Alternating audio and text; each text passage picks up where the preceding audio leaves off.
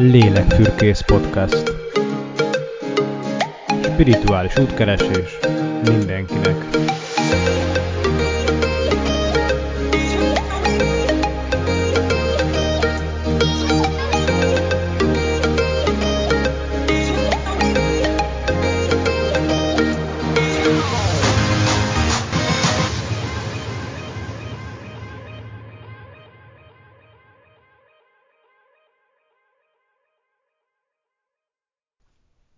Üdvözlök mindenkit, Markovics Milán Mor vagyok, és ez a Lélekfürkész Podcast következő része.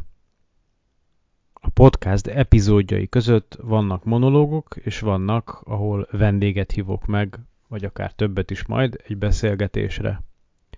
Alapvetően három csoportra vannak ezek az alkalmak vagy epizódok sorolva. Az egyik az elmélkedés, a másik egy spirituális tartalmú beszélgetés, a harmadik a tudományos sorozatnak a részei. Ha valaki inkább csak az egyikre vagy a másikra kíváncsi, az ki tudja válogatni az epizód listából, hogy milyen fajták érdeklik.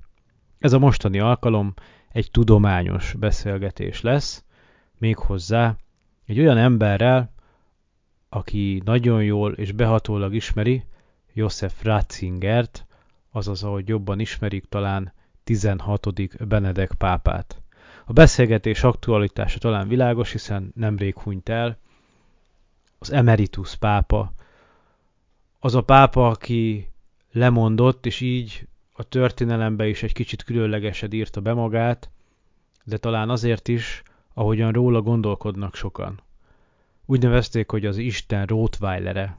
Ugye ezt főleg a konzervatív nézetei, illetve a hitani kongregáció fejeként, amolyan gúnynévként kapta, de pártfogói és szimpatizánsai valószínűleg pozitív értelemben használják.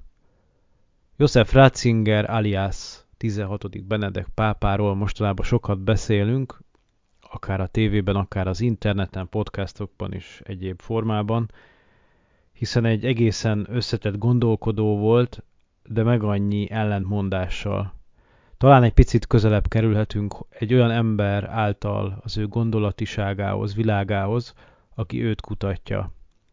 Ebben a reményben hívtam meg Jancsó Andrást, és remélem nem csak abban segít nekünk, hogy kicsit közelebb kerüljünk és jobban megértsük Benedek pápát, hanem egyszerre fog tudni valamit kapni ebből a beszélgetésből az is, aki tudományosan foglalkozik a témával, és az is, aki csak kíváncsi erre.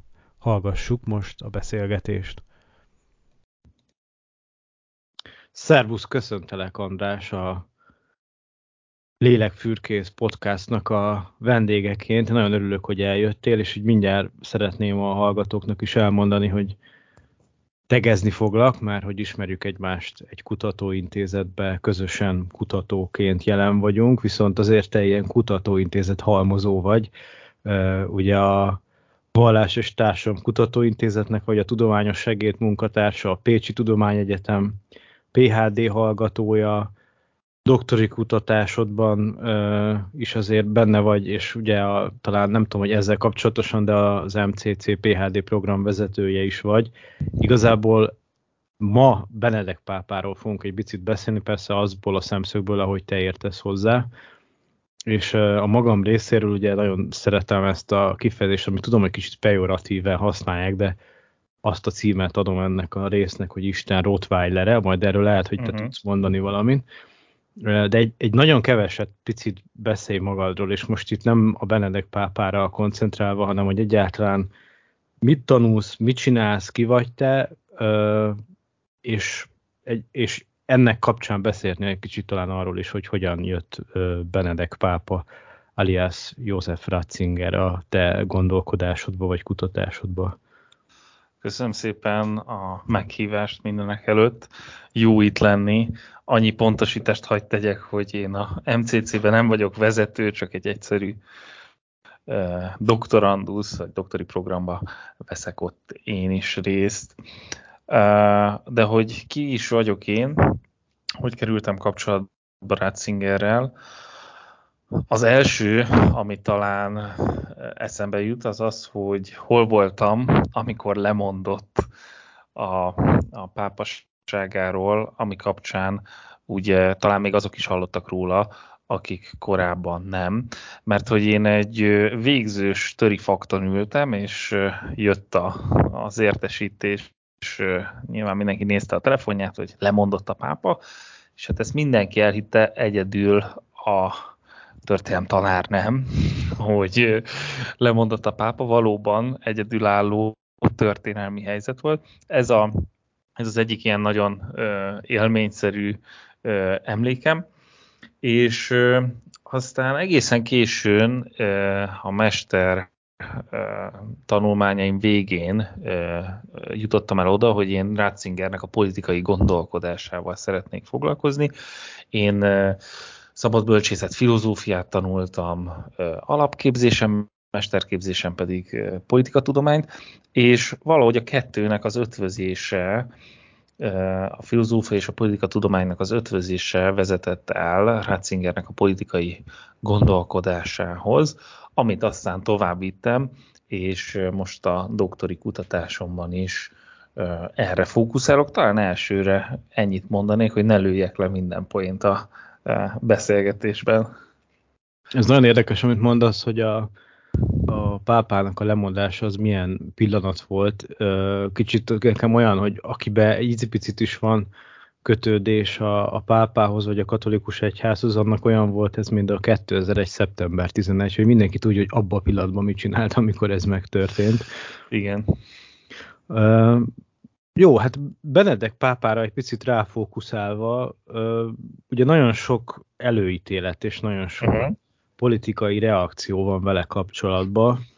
Uh, én mégis azért most onnan indulnék ki egy kicsit ilyen életrajzszerűen, hogy azért 78 évesen az ember nem új melóba kezd, meg nem vált munkahelyet, ő mégis elég késő lett pápa, és hát talán, ha lehet ilyet mondani, hogy világ legrégebbi és legkiterjedtebb Matrixában létező cégében lett CEO. Tehát, hogy, hogy egyáltalán hogy látod azt, hogy ez, ez, hogy ő ilyen idősen vállalta el, sokszor mondták, hogy némi kényszerrel, de azért emlékszem azokra a felvételekre, amikor ő pápává lett választva, hogy milyen szépen mondjuk így mosolyogva és, és üdén uh állt ki a, az emberek elé, tehát hogy volt benne valami öröm. Én nekem ez jött le. Ennek nem annyira a pszichológiájára vagyok kíváncsi, hanem, hanem az, hogy te, mint kutató és mint így politikai szemmel mit látsz ebből.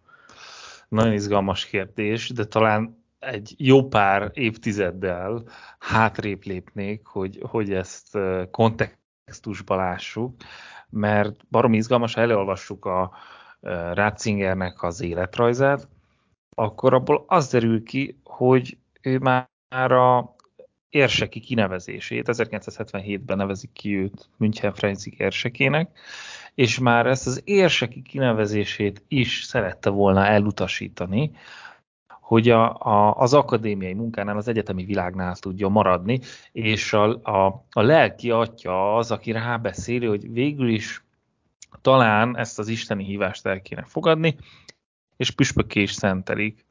És mielőtt még pápa lesz, a, a Müncheni érsekségről elhívja őt második János pápápa, hogy legyen a hittani kongregációnak a, a prefektusa, ami ugye egy, egy igen fontos szervezet az egyházon belül, és, és erre is először nemet mond Ratzinger, és csak a pápa második hívására teszi át a helyét, székhelyét Rómába, és még ekkor is minden lehető lehetőséget megragad, amikor 70 éves, aztán 75 éves lesz, hogy kérje a pápától a felmentését, hogy ő hagy foglalkoztasson újra a, a tudományos dolgaival, hagy térhessen vissza a, a, a kutatáshoz, felvet egy olyan ötletet is, hogy, hogy kerüljön át a vatikáni könyvtárra, hagy vezethesse a vatikáni könyvtárat. Tehát, hogy ő, ő minden szeretett volna lenni, csak vezető a legkevésbé, de mégis azért a pápai megválasztása azért nem volt annyira meglepetésszerű, hiszen második János pápa mellett a, az egyik legbefolyásosabb bíboros volt, és a, az utolsó napjaig ott volt második János pápa mellett, és talán kicsit olyan volt az ő megválasztása, mint, mint a 20. század elején a 12. Piusnak, hogy ugye amikor összehívták a konklérvét, mindenki tudta, akit megkérdeztek a Szentpéter téren, hogy a Pacelli bíboros lesz majd a, a pápa, és valóban ő jött ki, és hát a második János pápa halála után is Ratzinger az egyik legesélyesebb úgynevezett pápabilis bíboros volt. Tehát nagy meglepetés nem volt. Én az örömet az ő arcán azt inkább a, a téren lévő hatalmas tömegnek tudnám be, akik persze azért gyűltek össze, hogy újongjanak a, vagy, vagy üdvözöljék a Róma új püspökét, de hát mégiscsak egy hatalmas szeretettel fogadták a, a német bíborost, és szerintem ennek a szeretetnek szólt igazán ez a, ez a mosoly. Ha már említetted itt a, a német bíborosságot, egy kicsit ilyen érzékenyebb témára ráfókuszálva, hogy a pápáról azért mindenki tudja, vagy hát sokan tudják, és sokszor bekerült ez a sajtóba, hogy ő a Hitlerjugend és a Wehrmacht katonája is mhm. volt.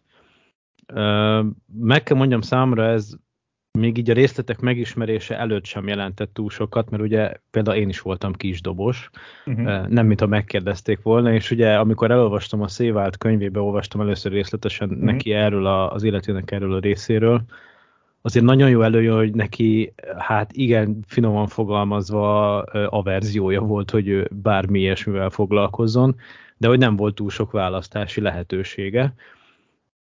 Másfelől meg kicsit azért azt is éreztem az Évált könyvéből, hogy kicsit túlzásba viszi azért a, a Josef Ratzingernek a, a védelmét ezen a téren. Tehát azért nem szabad senkit kivonni abból a történelmi környezetből, amibe élt.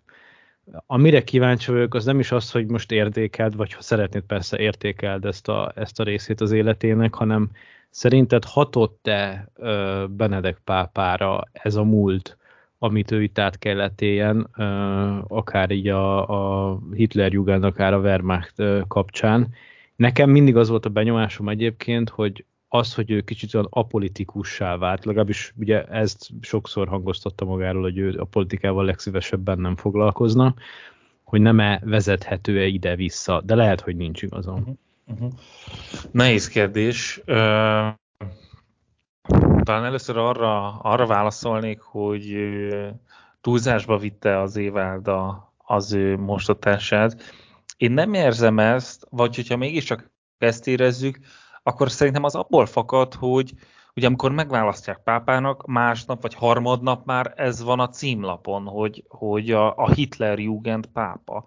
Uh, holott ahogy te is mondtad, itt nem egy, egy önkéntes csatlakozásról volt szó, hanem kötelező volt ugye minden 14 évét betöltő német gyereknek a Hitlerjugendbe belépni.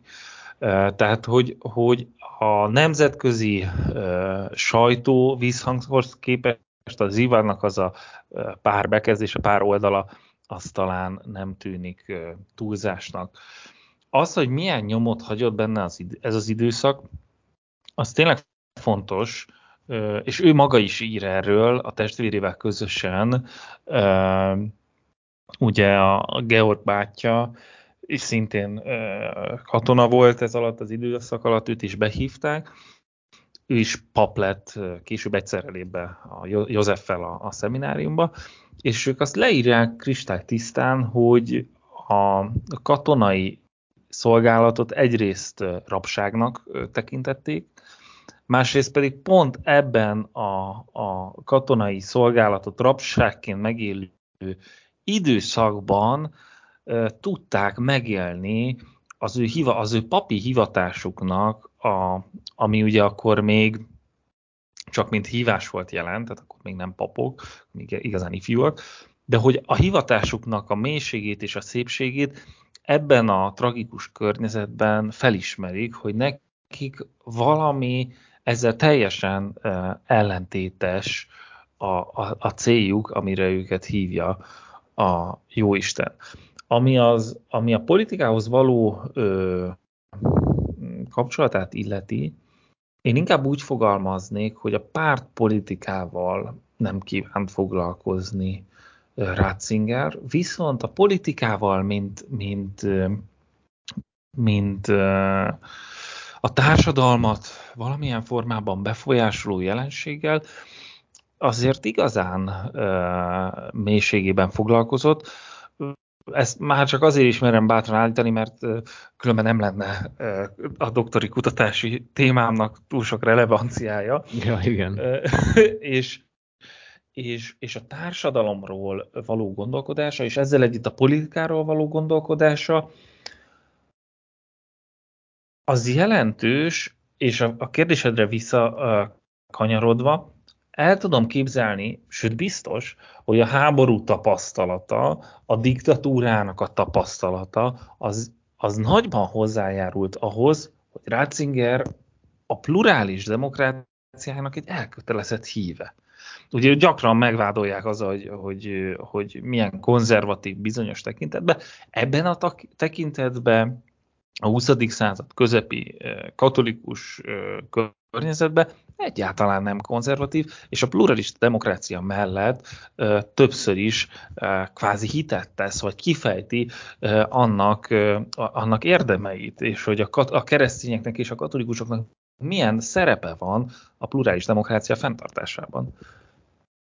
Ez érdekes, amit mondasz, már csak azért is, mert egyébként teológiai nézőpontból sem olyan egyértelműen mhm. konzervatív ő. Tehát nagyon sokszor így becsomagolják őt, vagy bekategorizálják, hogy ő volt a konzervatív pápa. Ugyanakkor meg, ha az ember ö, olvassa az ő írásait, és most nem teológiai irányba gondolom el vinni a beszélgetést, csak nekem érdekes az ő gondolkodásmódja, hogy például ö, ugye nyilatkozott ő így, hogy a, a teremtés könyvének az elején azt olvassuk, hogy az embernek a, a növény lett ételnek adva, és nem az állat, és ugye így elítéli az állatkultuszt, mint olyat. Ugyanakkor azt mondja, hogy persze Noé után már választhat az ember, hogy eszik húst, vagy nem. De mondok egy másik példát, hogy a Benedek pápának a, a nőkhöz való viszonya például az eléggé érdekes, hiszen egyrészt nagyon sok szempontból megvédi a, a nők szerepét a társadalomban, és azt, hogy a nőnek is megvan az értéke és a helye a családban. Másfelől meg azért, hagy idézem az egyik gondolatát, amit, amit ide kiírtam magamnak, hogy ezt mondja, személy szerint mindig megborzongat, amikor férfiakhoz hasonlóan nők katonai hivatását szorgalmazzán, ha éppen azok, akik mégiscsak a béke védelmezői voltak, most viszont fegyverekkel fölle rohangálnak, és úgy állítják be magukat, milyen harciasak.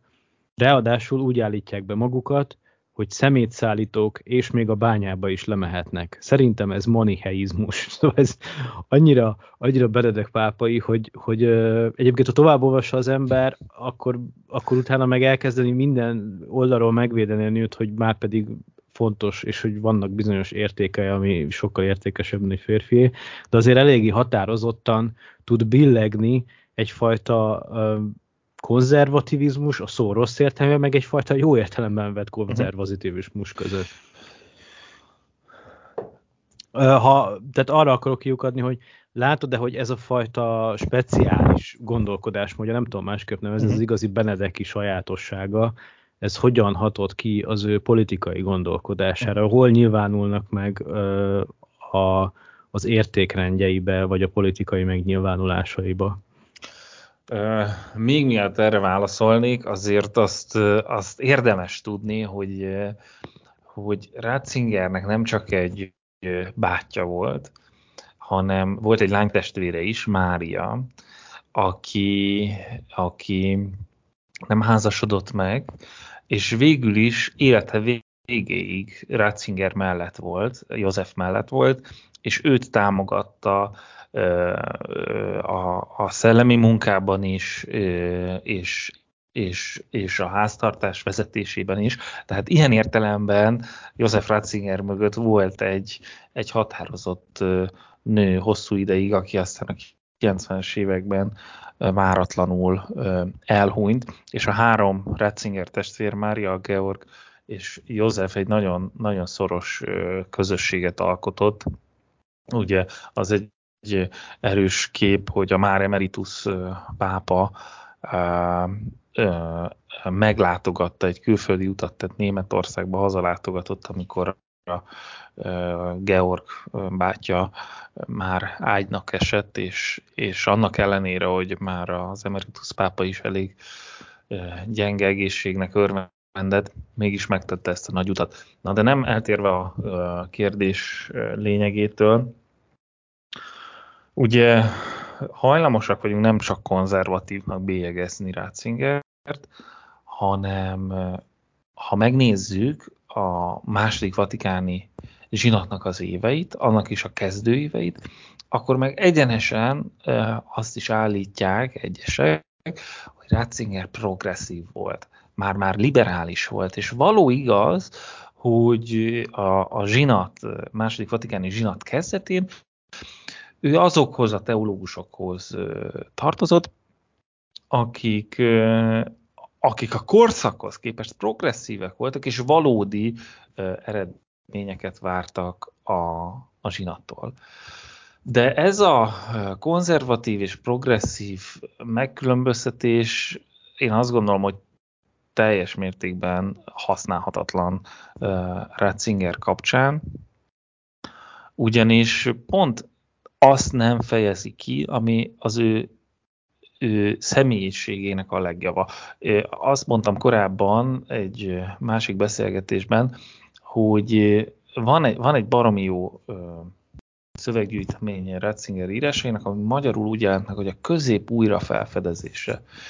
És igazából Ratzingernek a gondolkodása, ha elhagyjuk ezeket a sablonos kifejezéseket, hogy progresszív vagy konzervatív, akkor valóban a közép újra felfedezésére tesz lehetőséget, és nem szélsőségekben gondolkozik. Főleg nem a politika kapcsán gondolkozik szélsőségekben, hanem főleg az európai történelmi tapasztalatokból egy olyan arany középutat tűz ki mind a politikusok, állami vezetők, mind pedig a vallásos emberek számára, ahol politika, plurális demokrácia és a kereszténység egymás, egymás mellett tud élni. De ez nem valami homályos állami értéksemlegességhez vezet, hanem ahhoz vezet, hogy arra buzdítja a keresztényeket és a katolikusokat, hogy merjék megvallani a hitüket, és ezzel a hitvalló ö, karakterrel vigyenek valami kis fényt a, a mostanában úgy elszürkülő ö, európai társadalmakba. És akkor remélem ezzel nem bújtam ki a kérdésed alól. Nem, hát szerintem, sőt pont megerősítetted azt a fajta kettősséget, amit az ember érez ilyenkor, és nem olyan könnyű őt elhelyezni bármilyen kis fiókba. Hagy, hagy uh, idézzem egy picit egy Tertullianust, mert hogy ezt idézi, vagy őt idézi uh, Benedek Fápa is, ugye azt mondja, hogy Jézus nem azt mondta, hogy én vagyok a szokás, hanem azt mondta, hogy én vagyok az igazság. Ugye Benedek pápáról azért sokan uh, azt gondolják, amellett, hogy konzervatívnak gondolják, bár az előbb megbeszéltük, hogy ez eléggé vegyes kép, de mégiscsak ő volt az, aki a második vatikáni zsinat óta az első olyan pápa volt, aki azért határozott lépéseket tett arra, hogy újra engedélyezze a zsinat előtti liturgiát az egyházban, és azért ennek voltak olyan politikai vonzatai is, hogy például 2008-ban a, egy római egyetemen, a La Sapienza, ami egyébként egy pápai alapítású egyetem, meghívták, de sem a professzorok, sem a hallgatók nem kértek belőle.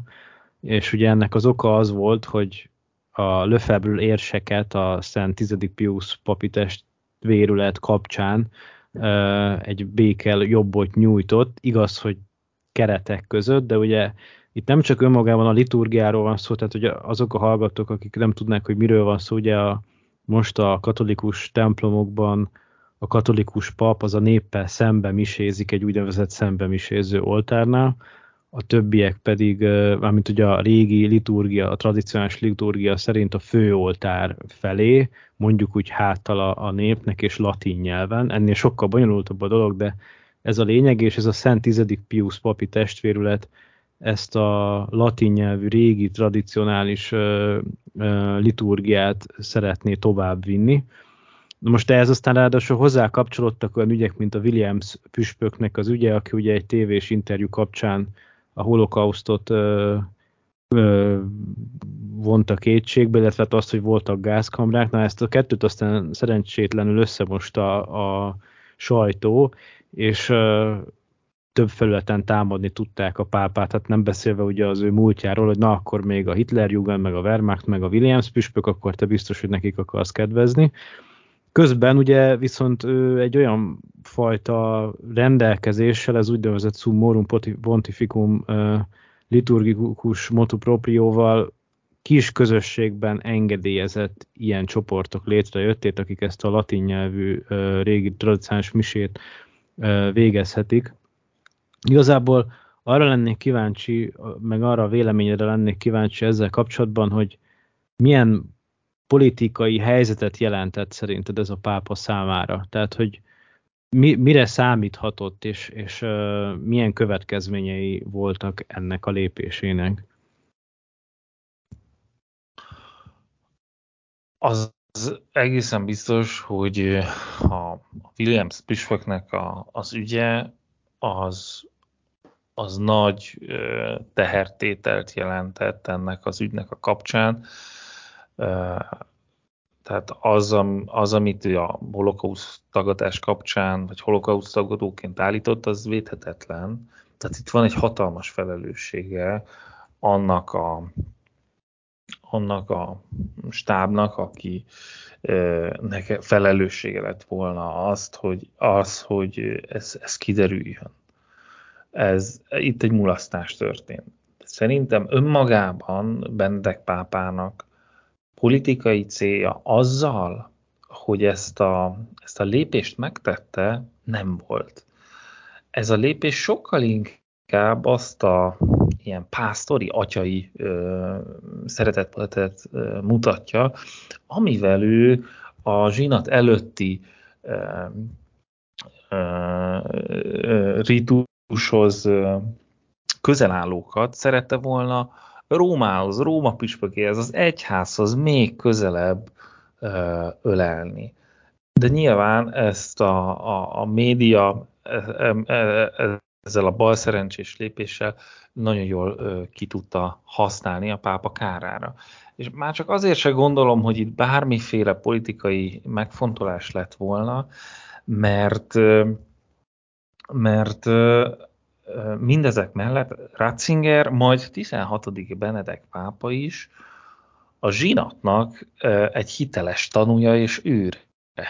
Ugye ő az utolsó pápa, aki személyesen is ott volt a második vatikáni zsinaton, igaz fiatal teológiai szakértőként, igaz, hogy változik a zsinatról a véleménye a, különb- a zsinat különböző ülésszakai között, ezt nyomon tudjuk követni, zsinati ülések végén készített jegyzeteiből kiderül, hogy hogy micsoda lelkesedéssel, és valóban a progresszív teológusokhoz kapcsolódó elvárásokkal érkezik a zsinatra, hogyan jut el odáig a zsinat utolsó ülése után, hogy azt mondja, hogy van veszély, van veszély a, olyan szempontból is, hogy, hogy az, a zsinati dokumentumok fölött próbálunk reformálni, és annak is van veszélye, hogy, hogy olyan dolgokhoz próbálunk ragaszkodni, amiket érdemes egy új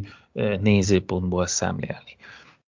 És pápaként is a zsinat őreként van jelen, aki azt mondja, hogy végre a zsinat lényegét kellene megértenünk, nem a zsinat szellemiségét, hanem a zsinati dokumentumokat kellene elolvasnunk, és azt megnézni, hogy a betűk mit mondanak. És az ebből, a szövegekből kiolvasható szellemiség, jövőkép, az, amit Benedek pápa is gyümölcsözőnek látott, olyannyira, hogy a lemondását követő első vagy második napon, ugye a lemondás bejelentése utáni első vagy második napon, még a római papságnak tartott egy beszédet, ahol pont ezt fejti ki, hogy a második vatikáni zsinatot hogyan kell helyesen értelmezni. Úgyhogy én azt gondolom, hogy az ő külön engedélye, amivel újra így, leegyszerűsítve a hátalmisézést engedélyezte, azzal nem, nem a zsinatot akarta ő, ő semmisé tenni, ez egy nagyon, nagyon hibás olvasat, hanem sokkal inkább a, a zsinat helyes értelmezéséhez akart hozzájárulni ö, ezzel a lépéssel, és, ö, és én politikai szándékot emögött nem látok, sokkal inkább az, hogy, hogy a liturgia gazdaságát kimondottan fontosnak tartotta, és a liturgika gazdasága ebbe a háttalmiséző formában igazán kifejező. Hát ugye, hogy mennyire kiforgatják az ő szavait, ha már így mondod, ugye, hogy pontosan mit akar és mi a valóság, még itt ugye egy érdekes dolog volt az ő életében, amit a kondom krízisnek neveztek el. Van egy, kigyűjtöttem egy idézetét, hogy azt mondja Benedek pápa, hogy úgy gondolom, hogy az AIDS elleni küzdelemben a leghatékonyabb és leginkább jelenlévő tényező épp a katolikus egyház a maga mozgalvaival és szervezeteivel. Ugye kihangsúlyozza, hogy a katolikus egyház gondozza a világ AIDS betegeinek a 25%-át, és nem tudom, egy, egy nappal vagy egy héttel később, de már az jelent meg a sajtóban, hogy Benedek pápa szerint az ét esetében hatástalanok az óvszerek, meg hogy az óvszerek elleni heves támadással kezdte afrikai útját a pápa, a pápa halára ítéli Afrikát, a pápa sajnálatos módon a rossz oldalra állt, és lehetne sorolni. Hmm. Ha ezzel kapcsolatban van véleményed, azt is szívesen hallom, de hmm. arra lennék kíváncsi, hogy, hogy te, aki kutatóként azért ezekkel foglalkozol, ezekkel a megnyilatkozásával, hogy hol lehet olyan forrásból olvasni a Benedek pápáról. Nyilván nem az elsődleges forrásokra gondolok, amit ő írt, uh-huh. ami, amiből el tudsz indulni, mert hogy annyira sok a fake news, ma így mondanánk vele kapcsolatba, hogy ebből nehéz kiigazodni. Jó a kérdés, de az elsődleges forrásokról se felejtkezzünk el, és a vatikáni honlapon a pápaság alatt keletkezett dokumentumok azok elérhetőek, aminek van magyar fordítása, az magyarul is elérhető online. A teljes életművének a kiadása az pedig német nyelven már egy jó pár éve megkezdődött, és talán már csak egy vagy két kötet van hátra a teljes kiadásból, a teljes életművének a kiadásából, tehát ez is elérhető. Magyar nyelven Lukács László atyának, piarista szerzetesnek van egy könyve, az igazság munkatársa címmel. Ugye az igazság munkatársai, ez, ez volt Benedek pápának a, a jelmondata, már püspökként is ez volt a jelmondata, és Lukács atyának a, a könyve tulajdonképpen az egész életét átfogja Ratzingernek, Benedek pápának, és egy teljes képet akar adni, egy hatalmas horizontról tekint rá az életművre. Ez, ez mindenkinek talán érdemes elolvasni, aki, aki magyar nyelven szeretne egy hiteles képet adni, és ami így az elsődleges és a másodlagos forrás határán e, mozog, az, az pedig a különböző interjú kötetek, amik Benedek pápával, vagy még Ratzingerrel, bíboros püspökkorába készültek, ahol könnyed stílusban, de komoly témákról beszélget, már az emlegetett Zivád, Péter Ziváddal is. Ezeket érdemes fellapozni, mert egyrészt nagyon jó mondások vannak benne. Nekem az egyik kedvencem a az utolsó ilyen beszélgetésből az, hogy megkérdezte tőle az Zívát, hogy, hogy van-e naplója. És mondta, mondja rá már emeritus Benedek pápa, hogy Hát naplója nincs, de feljegyzései vannak, de hát ezeket, ezeket, ezeket se lejtezés, akkor ledöbbenve mondja az Iván, de hát hogy miért? És akkor erre a Benedek pápa csak annyit mondta, hogy túl nagy öröm lenne a történészeknek, és ezzel le van eh, zárva a történet. Úgyhogy én ezeket az interjúköteteket nagyon, nagyon ajánlom azoknak, akik eh, hiteles képet akarnak eh, kapni, mert ez a, ez a afrikai ügy is, de akár a Regensburgi beszéde is, ezek mind olyan témák, amiket a sajtóban félreértelmeztek, félre kommunikálva,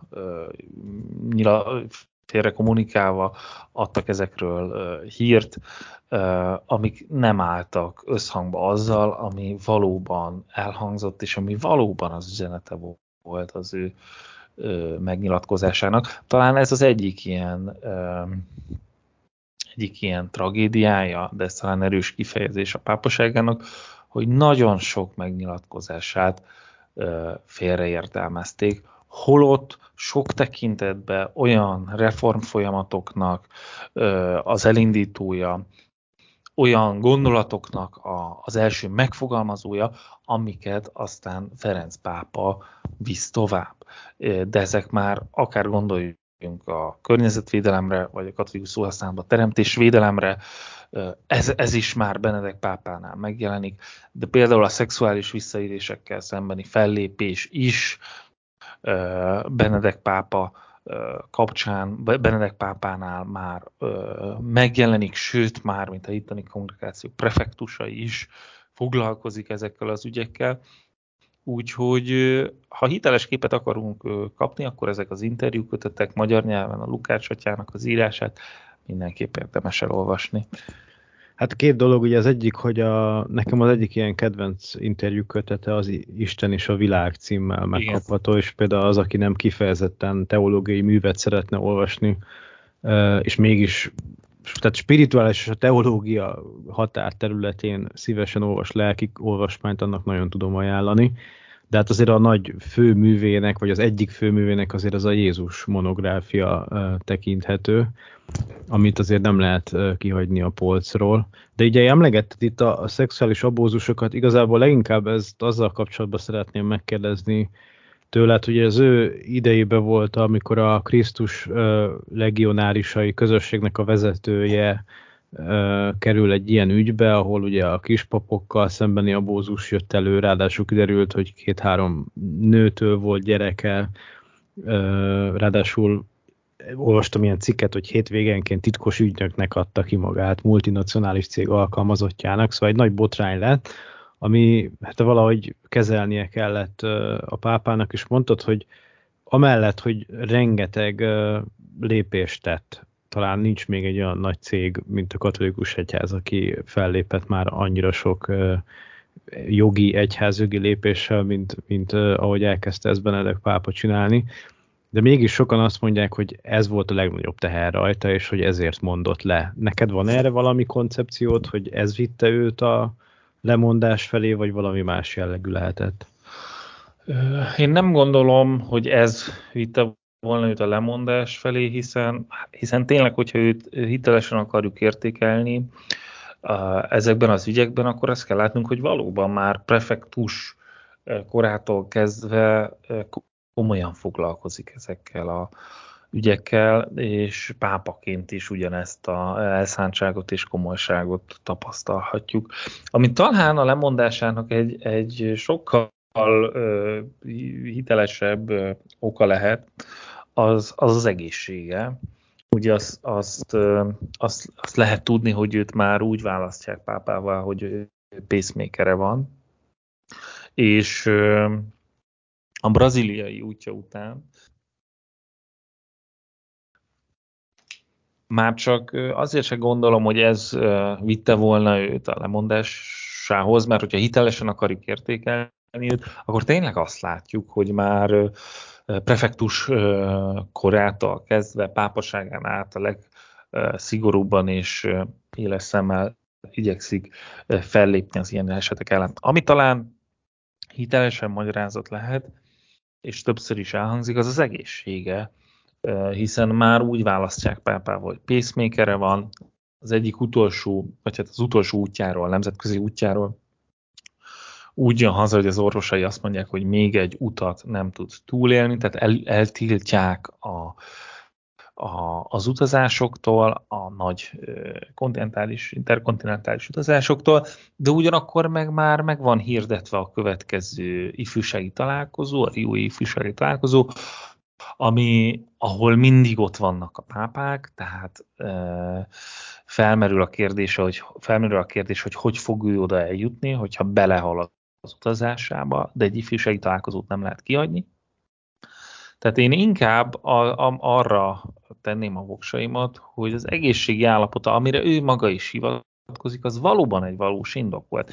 És most az elmúlt napokban a személy titkára, Georg Enswein érsek atyának a nyilatkozataiból tudjuk, hogy, hogy Benedik emeritus pápánk ő volt a leginkább meglepődve, hogy, hogy több időt töltött emeritusként, mint pápaként, mert azzal számolt, és az orvosa is azzal számoltak, hogy nagyjából egy éve van még hátra. Tehát az, hogy ő ilyen hosszú időt tölthetett nyugalmazott pápaként, az egy meglepetés volt mindenki számára. Úgyhogy az jó Isten ilyen szempontból csodákra képes, és meg tudja mutatni, hogy az emberi számítás nem feltétlenül minden.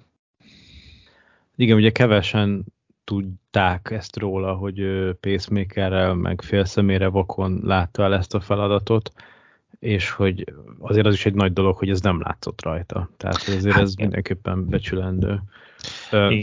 Amit egy, egy vezető szerintem tipikusan el szokott követni hibát, az az, hogy nem talál magának utódot. Na most azért a katolikus egyházban a pápák kapcsán ez egy kicsit furcsa lenne, ha ő keresne magának. Tehát nem a bordzsák idejébe vagyunk, de hogy szellemi örököse szerinted van-e? Én most itt megkockáztatom, hogy katolikus körökben nagyon népszerű Szará bíboros, ugye az afrikai bíboros, aki a konzervatív gondolkodásával, ráadásul egy kisebb botrány csapva egyszer ugye aláíratta a könyvét vele. Te hogy látod, hogy van ilyen szellemi örököse a köreibe, akár a te kutatási szemszögödből is, aki releváns lehet így, vagy érdekes az emberek számára, a kutatás számára, vagy, vagy ez egy kicsit ilyen elnagyolt gondolkodásnak látod? Hát a, a szellemi örököseit meg lehet találni, ez nem is olyan nagy összeesküvés, hiszen már életében megalapul az a, az a sülkrájz, az a tanítványi kör, akik valóban Benedek pápának a, a doktorandosai, posztdoktori kutatói voltak, és ennek a közvetlen tanítványi körnek már van egy kibővített tanítványi köre, tehát hogy Benedek pápa tanításának, Ratzingernek, a professzornak a tanításának vannak szellemi örökösei, és ezek a diákjai, és a diákjai között pedig ott találjuk Sömborn bíborost, több amerikai katolikus gondolkodót is felelhetünk, hogy vannak ilyen örökösök, nem feltétlenül kell ezt a római kúria legszűkebb tereiben keresni, és nem is kell őket nagyon keresni, hiszen, hiszen tudható, hogy ki, kik Benedek pápának a, a tanítványai, akik hitelesen és kellő ö, reflexióval viszik tovább az ő, ő hagyatékát ilyen értelemben. András, mire fókuszálsz te igazából a doktori dolgozatodban vele kapcsolatban? Köszönöm, már vártam a ö, kérdést. Az ö, én fő fókuszom az arra irányul, hogy a Benedek, későbbi Benedek pápának József Ratzingernek a teológiai gondolkodásával nagyon sokat foglalkozunk, és annál kevesebbet, főleg magyar nyelven, az, hogy politikai gondolkodásával, illetve a politikáról és a társadalomról való gondolkodásával. Én erre fókuszálok, ezt vizsgálom egy olyan szemszögből, hogy a 20. századi német politikai gondolkodásnak, a 20. századi német konzervatív republikán, republikánus politikai gondolkodásnak van egy forráspontja, ami Münsterhez kapcsolódik, a Münsteri Egyetemen Joachim Ritter nevezetű filozófushoz, aki körül van egy szintén egy tanítványi kör, amit kollégium filozófikumként szoktak hivatkozni, vagy Münsteri iskola, Ritter, Schule néven fut, és ennek a Münsteri körnek van egy, egy jeles képviselője, bizonyos Ernst Wolfgang Böckenförde, aki Később Németország, a Német Szövetségi Köztársaság alkotmánybírója is lesz. Ratzinger a politikai gondolkodásában, a politikáról való gondolkodásában igen gyakran hivatkozik és reflektál Böckenfördére. Mi vajon köztük a kapcsolat? Ez az egyik kérdésre. Mi a hatástörténet? És itt olyan izgalmakra kell gondolni, mint például, hogy Böckenfördének van egy tudományos asszisztense, akit, bocsánat, nem Böckenfördének, Ratzingernek van egy tudományos asszisztense, akit nem más, hogy hívnak, mint Werner Böckenförde, aki az általán vizsgált Ernst Wolfgangnak a testvére. Tehát van valószínűleg itt egy személyes kapcsolódás is a két szerző között. Másrészt pedig Ratzinger pont a második folyatikáni zsinat előtt a Münsteri Egyetemen tanít. És hát pont ebben az időszakban Münsteri Egyetemen végzi a kutatásait Ernst Wolfgang Böckenförde, és tehát egészen biztos, hogy van köztük személyes kapcsolat is, és szellemi kapcsolat is van. Én ezt a szellemi kapcsolatot próbálom feltárni az én kutatásomban, mert hogy ennek van egy olyan értéke is, hogy a Münsteri Ritter iskolában fogalmazódik meg az úgynevezett Ritteri kompenzáció elmélet. Ezt most talán itt nem bontanám ki, de ennek a kompenzáció elméletnek a, a továbbvívője vagy átfordítója a politikai és államelmélet területére Böckenförde, és valahol ebbe a hagyományba akár bekapcsolható Ratzinger is. Az, hogy milyen módon, erre keresem én a válaszokat. A, nekem ugyancsak egy alfejezet az én doktori dolgozatomban, de megemlegettem én is Ernst Böckenföldét a politikai teológia kapcsán. Ó, igen. És igen, igen. idézem Böckenföldének azt a gondolatát, hogy a liberális jogállam képtelen megalapozni önmagát, és önmaga megalapozásához rászorul a tételes vallások támaszára. Ugye a politikai teológiának egy, egy ilyen lényeges vonatkozási, ahogy valójában a, a vallástól nem tudjuk függetleníteni a politikát. Tehát arra is gondolsz, hogy esetleg Ratzingerre hatott ez a fajta gondolkodás, hogy ez a kettő uh-huh. sokkal közelebb áll egymáshoz, mint ahogy egyébként a politika gondolkodna magáról? Nagyon jó kérdés akkor mégiscsak belemegyek abba, amit, amit az előbb ö, kihagytam. Ez a, Nem vagy, lesz egy kis szakmai ez a, is ennek ez a, a ritteri kompenzáció elmélet, mert hogy amit te, te idéztél, az végül is a ö, Bökenförde paradoxon. Ugye a Bökenförde paradoxon az, az úgy hangzik, hogy a szabad elvű szekuláris állam olyan előfeltevésekre épül, amit ő maga nem tud garantálni. Ez így hangzik el 1964-ben egy ilyen zárt körű szemináriumon Németországban, Ebrachon, és ezt tehát Ernst Wolfgang Böckenförde mondja. Ugyanakkor az ő mestere, vagy hát az az iskola, ahova ő tartozik, a Münsteriánusok, hát a Joachim Ritter megfogalmazza a kompenzáció elméletét, ami azt mondja, hogy a, a társadalomnak feltétlenül szüksége van egy szervre, ami kompenzálni tudja a történelmi nélküliséget, ami történelmi nélküliség konstitutív és megszüntethetetlen számára. Ez a Ritteri mondat. És azt mondja a, a szakirodalom, és abban egyetértenek a kutatók, hogy Bökkenförde, amikor, amikor a szabadelvű szekuláris államnak az előfeltételeiről beszél, akkor tulajdonképpen ezt a ritteri gondolatot ülteti át a politika és államelmélet területére.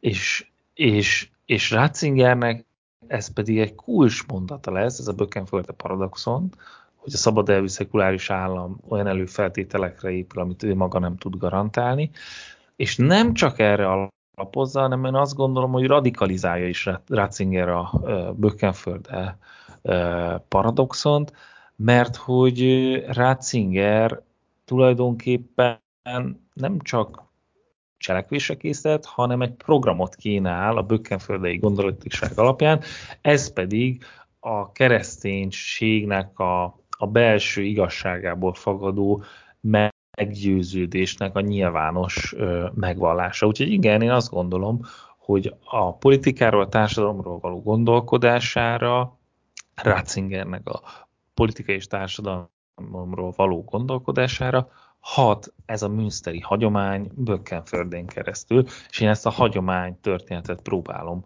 ö, feltárni. De ha már mondod a hagyományokat, ugye ez két irányú lehet. Egyrészt hathat a liberális jogállamra, mint olyanra a vallási hagyományoknak a hangsúlya, de fordítva is, hogy lehet, hogy a vallás liberalizálódik. És ugye például ezt látjuk a protestáns keresztény egyházaknak a zömébe Nyugat-Európába. Uh-huh, uh-huh. Erről mit gondolsz, ezekről a folyamatokról? Látszik, hogy Európában, főleg a protestáns egyházak, de ez a katolikus egyházon belül is van egy domináns vonal, akik a, egyébként azokat a liberális gondolatokat, amiket hát én nem vitáznék Bökkenfördével, hogy ez vallási alapon alapokból jön vagy sem, de hogy vannak olyan liberális elemek, amiket akár a katolikus egyháznak egy része is átvesz mm. és használ. Főleg látszik ez protestáns egyházakban nagyon erőteljesen. Uh-huh, uh-huh. Hatnak-e ezek egymásra, és hogy ez mennyire látod azt, hogy ezek organikusan kapcsolódnak egymáshoz, vagy esetleg csak egyirányú ez a hatás, és hogy ennek milyen, milyen hatását látod akár a, a szónak a politikai értelmében? Uh-huh, uh-huh, uh-huh. Van József Ratzingernek a 80-as évekből egy beszéde, keresztény orientáció a plurális demokráciában, amit ha elolvasunk, akkor azért az egyértelművé válik, hogy hogy nem várja az, hogy feloldódjon a kereszténység a, a plurális demokráciában. Látja itt a problémát, a hatás, egymásra hatás kapcsán, már amennyiben ezt ugye problémaként értelmezzük, ahogy ezt felvetetted. És, és nem, és ő arra szólít, és tulajdonképpen akkor itt valahogy utalhatunk is az ő pápai nevére, Benedek, Szent Benedek, ő arra szólít, hogy, hogy egy ilyen Szent Benedeki felfogást valósítsanak meg a keresztények, tehát ne feloldódjanak, hanem maradjanak meg a saját világító közösségeikben, és tényleg barom érdekes ez a, ez a szöveg, és, és sok szempontból lelkesítő is, hogy a 80-as években ott van ez a professzor, már a hitani kongregáció profektusa, és pontosan látja az európai kereszténységnek a helyzetét, hogy, hogy itt, itt lesz egy, egy kisebbségi helyzet, ha már most nem az van, vagyis ha már most is kisebbségi helyzet van, és hogy ennek ellenére nem azt mondja, hogy itt me- megalkudni kell, vagy, vagy kiegyezni, hanem azt mondja, hogy, hogy őrizzük meg a saját meggyőződésünket, mert különben a meggyőződés nélküliséggel megfosztjuk a társadalmat attól, amire szüksége van, mondja ezt Ratzinger. Tehát nem a feloldó, feloldá, felol, feloldódás oldalát képviseli Ratzinger, hanem azt, hogy hiteles és hitvalló keresztényekre van szükség, mert úgy tudunk, vagy hát úgy tudnak akkor a keresztények a társadalomra hatni. Remélem tudtam válaszolni a kérdésedre. Szerintem ez végszónak is nagyon jó. Ne oldódjunk föl a társadalomba, hanem határozottan maradjunk meg abban a, abban a megtapasztalt világban, ami, ami világképben, ami, amit elnyertünk. Viszont annyit kérnék még tőled, András, hogy esetleg azok számára, akik hallották, hogy te azért itt most eléggé széles látókörrel rendelkezel ezen területen, hol olvashatnak akár írásaidat, vagy hol szoktál előadni, tudnál-e hallgatókat elhívni valamilyen rendezvényre, ami esetleg a közeljövőben lesz?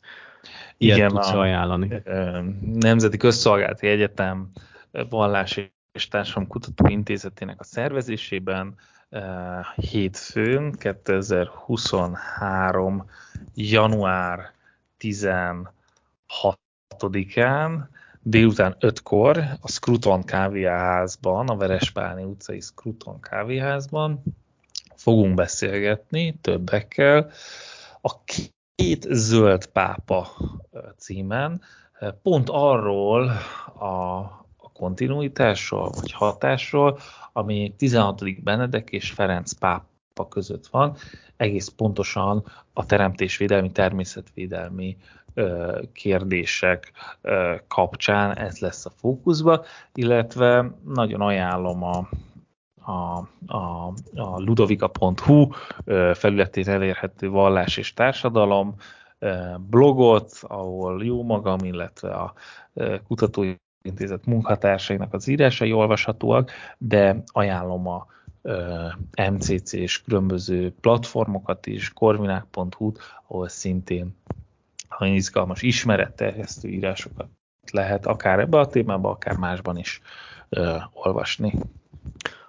Jó. András, nagyon köszönöm a, a lehetőséget, hogy beszélhettem veled. Ö, nagyon örülnék neki, hogyha ez nem az utolsó alkalom volt, akár más témában is, de mindenképpen nagyon jó ö, beszélgetésnek tartom én ezt, főleg ezt az ívet, hogy kezdtünk kicsit ilyen lájtosabb témáról, és így elkezdtünk belemenni a szakmába, és ezért látom a perspektívákat is így a beszélgetés második feléből, hogy azért lehet-e még itt mibe elmélyedni.